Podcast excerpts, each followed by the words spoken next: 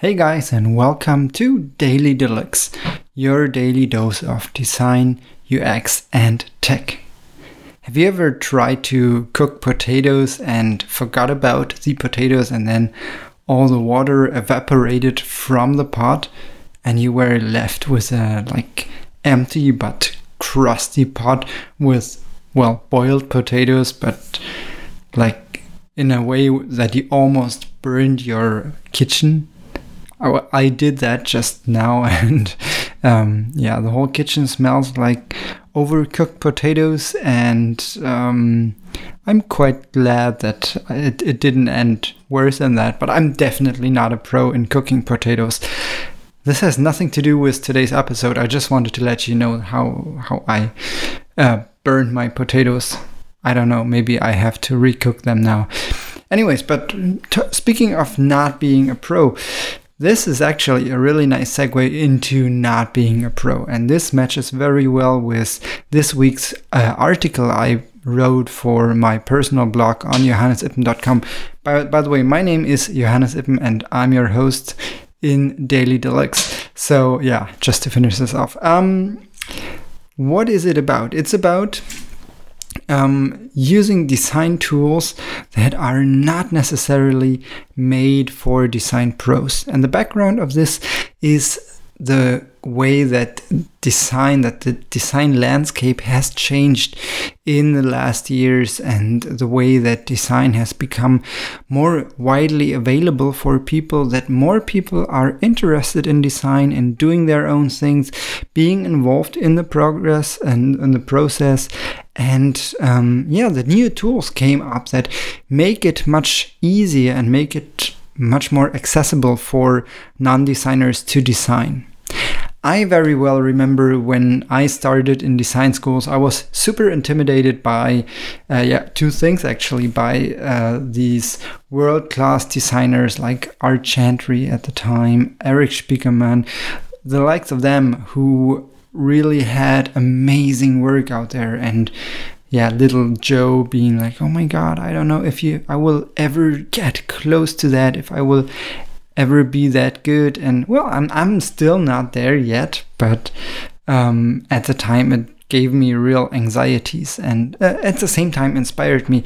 And the second thing was the design tools. So when we started uh, in design school, my, my first year, we had to buy these super expensive Japanese Copic markers and we had to buy special paper for them because of course you couldn't draw on normal paper with them. And Aside from that, we would have to buy special computers, have to license Photoshop and um, Macromedia Flash at the time, which was uh, then purchased by Adobe, I think the year after or so. Um, yeah, and and all of this was not only super expensive to get, but also really difficult to learn. Mastering Photoshop has taken me, I think, almost a decade, or I'm, I'm still not sure if I've mastered it. I think I'm quite good in Photoshop, but there is so much more you can do.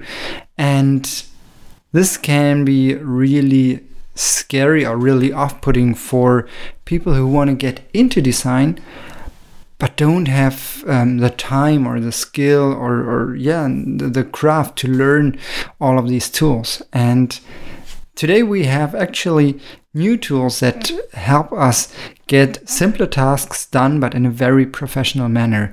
And in this uh, article I've uh, written for today, um, I made a nice connection, made a nice collection of um, tools that fulfill these things. So I set out to fulfill all these tools have to fulfill three criteria actually. First is they have to be easy to learn so really easy to pick up and serve a certain yeah purpose basically. The second thing is um, they have to be cheap so they should be available for under 20 bucks a month, which is basically what you are paying today if you're a design student and you want to purchase the Adobe Creative Cloud, 20 bucks um, per month per tool. And the second, uh, third, sorry, the third thing, see, I'm not even good at counting anymore. Um, and the third thing is that they should have an professional output, which means um, a, design tool that only allows you to design something that then lives on a proprietary platform like Squarespace or, or yeah website builders like that.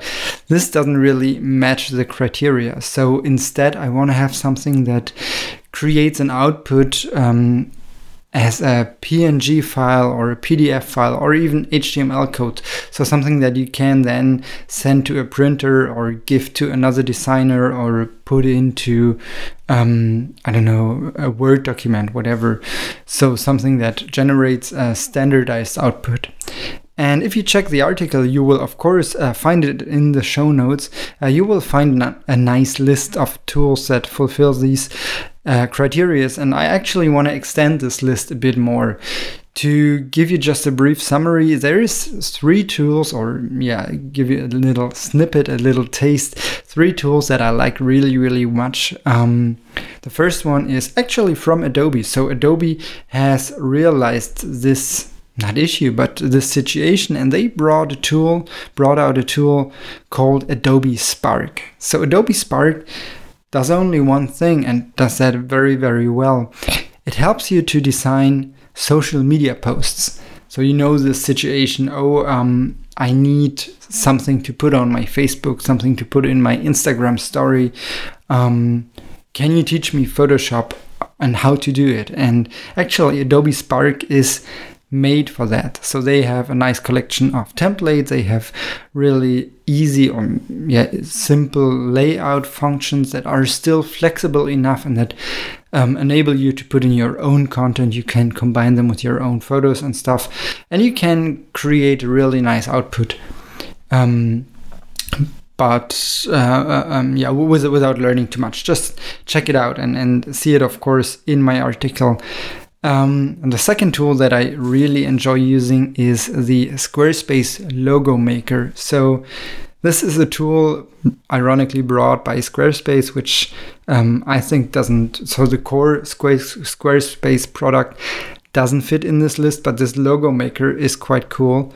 Um, it helps you to create a simple logo from yeah icons. I think they use a noun project for uh, as an icon base, and uh, then they give you a selection of uh, typefaces and arrangements and icons that you can combine and remix to produce a really simple yet usable logo. So if you want to start a startup and you just need something that looks good but is um, not the output of a professional designer, check the Squarespace logo maker. I think you pay like five bucks or so, uh, or ten bucks for the final logo. Um, if you need it as a like PDF or EPS output. So this is really a bargain for a quite okay looking logo. Yes, and um, the third tool is something that I have been recommending a lot recently, since I have been um, yeah doing a lot in the infogram. Uh, sorry, now I meant now I spoiled the tool. So it's infogram, and I have been working a lot in the infographics um, community recently. And infogram is an online tool that you can access through your browser. Um, that is made for creating nice looking infographics. So they have all these templates, all these snippets of different chart types and illustrations and pre-made layouts and it makes it really really simple to create um, yeah your own infographic for whatever topic you're up for and of course they do have loads and loads of examples that you can copy, paste, um, take as a basis, and uh, alter to create your own really awesome looking infographic. So, Infogram, it's called. Really good tool. I love that. So, um, yeah, check out the full article on my blog on johannesippen.com slash blog. You'll find it there basically as of now, I guess. Um, and let me know if you have any other tools that fit that collection or that you think should be on this list. And with that, guys, I leave you uh, for the day, leave you, yeah, reading this article, of course, and see you tomorrow. Have a nice afternoon, guys. Bye.